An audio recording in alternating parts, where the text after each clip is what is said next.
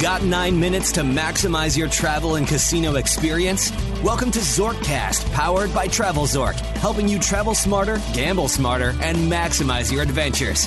From airline miles and hotel points to living in the lap of luxury in a Las Vegas casino, you'll find all the knowledge you need to travel in style. Brought to you in nine minutes or less. Now, please welcome the host of Zorkcast, Michael Mason Traeger. Hello, this is Michael, and welcome back to Zorkcast. Today we have a special guest who's Eric Rosenthal.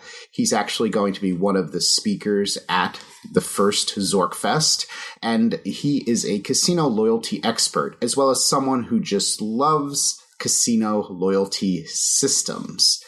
So we've been spending a little bit of time in London this weekend, and we got an opportunity to visit two of the London casinos last night after a very nice pub dinner in Hampstead and we're sitting here with our bourbon. I have uh, Bulleit. What are you drinking? Woodford. Woodford. So we're all ready to do this little uh, bourbon fueled, bourbon fueled podcast and talk about some basically just just our observations about the casinos in the UK because they're actually not as bad as everybody thinks they are. I think that would be an accurate way to describe it. They're definitely different, but I, I, they actually have some very nice elements to them, uh, and we'll get to that a little bit, especially with regard to casual low roller play, which might really surprise uh, surprise some people.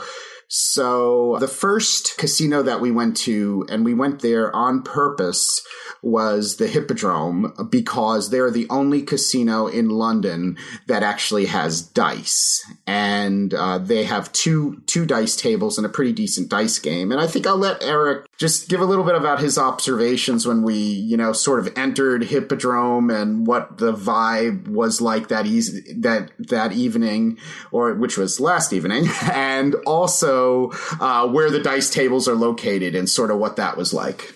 Well, thanks for having me on, Michael. So uh, we went to the Hippodrome Casino, started out at the bar, had a couple of nice cocktails. Looking for the dice tables, we had to go downstairs to the basement. Uh, that's, I guess, where you keep the craps players, right? So Lola's Casino, dice tables. They had two tables, five pound minimum, two times odds. Really nice. Saturday night, you know, five pounds. I was expecting it to be a lot higher. Uh, let you spread from five pounds to a thousand pounds. Dealers were really, really good, very professional. Big difference that I noticed uh, at these tables any of the prop bets that you would normally throw to the stick man, they require you place those bets with the dealer in front of you, and he alerts the stick man who then places the prop bets for you. It was a good time. Uh, the layout was really clean. Casino was really nice. It was, uh, frankly, much nicer than I had anticipated. Good vibe, a lot of energy. The dealers, yeah, I, I, thought the dealer, the dealers were were super nice, and it was very, it was a really casual environment, and honestly, a five a five pound table is very very equivalent to basically a five dollar table, especially with the weakness of the pound right now. And it it really, you know, I could tell I could tell at the other end of the table actually there were a couple of guys who had never played dice before, and the dealers were trying to give them a little bit of instruction. But this would be a wonderful place for you to just chill and grab a couple of drinks and just play some, you know, buy in for two hundred pounds and just have a relaxed relaxing dice game. I have to say it's one of the more relaxing dice environments that I've ever seen, and especially considering it was a Saturday night and the casino was really full, or at least I I think part of it is their layout and a lot of the hallway spaces are are very tight, and uh, so it made me see. And Lola's in the basement was sort of like that. You have to realize when you look at these casinos, it's like a wonderland of roulette, like more roulette tables than you'll ever imagine in your entire life. So it is sort of cool to see these two uh, dice tables that were a little bit off, like on a corner. I really liked the vibe a lot, and I thought the it, I thought it was really sort of interesting. What always gets me in the UK are the chip colors are totally not consistent with what we're used to in the states, so that's a little tricky that way. And they also have small breaks on the chips, so they have twenty five pence, I think, and fifty pence chips, so they can actually do the right math for the proper payouts without having to. Uh, so basically, for the six and the eight, you don't have to bet in increments of of six pounds. You know, so six pound, twelve pound bets. You could actually put a fifteen pound bet out, and they can make the proper. Uh, they can make the proper payoff because they have the chip breaks, and they're willing to do that. To me, that was really odd. I don't know if that was to you that they were able to do that. Oh yeah, well you throw the thirty pounds in the middle, and you're expecting twelve each and you'll get some change and they just place the 15 and you're just kind of waiting for your change and it doesn't come but they just booked the bet it was cool. Yeah was cool. and then i was like wait a second. I thought i just wanted it to be 12 he's like well we can do the payoffs because we have the chips. And i was like oh okay that's sort of cool.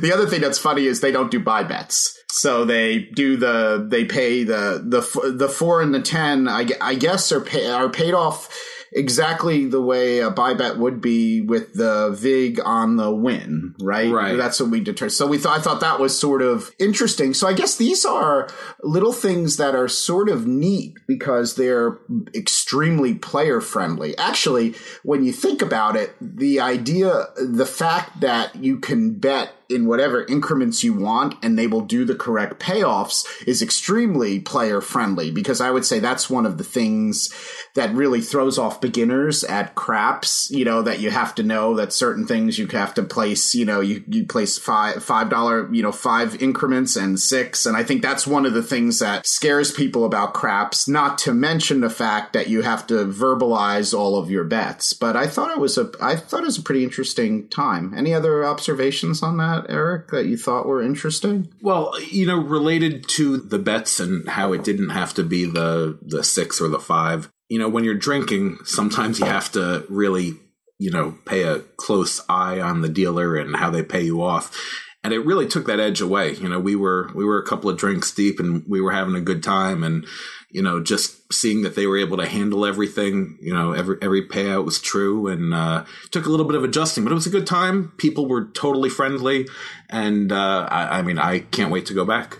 Yeah, no, it was great. So then we went right next door because both of these casinos that we went to last night were in Leicester Square. And we went right next door to a Caesars UK property, which is called Empire Casino, which is one of the most popular Caesars UK properties. And we started off there. They happen to have, I think this bar, the bar there, this bar that I'm about to tell you about is one of the best kept secrets. It's upstairs and it has an outdoor uh, balcony overlooking the square, great view. It's never too, too crowded. And and they have great cocktailing at the bar. Not only do they have some really cool cocktails, but the bartenders have an extreme amount of attention to detail. Eric, was that I I mean, I thought it was I just think that's a really great bar experience. It was fantastic. You know, the the bar itself is beautiful.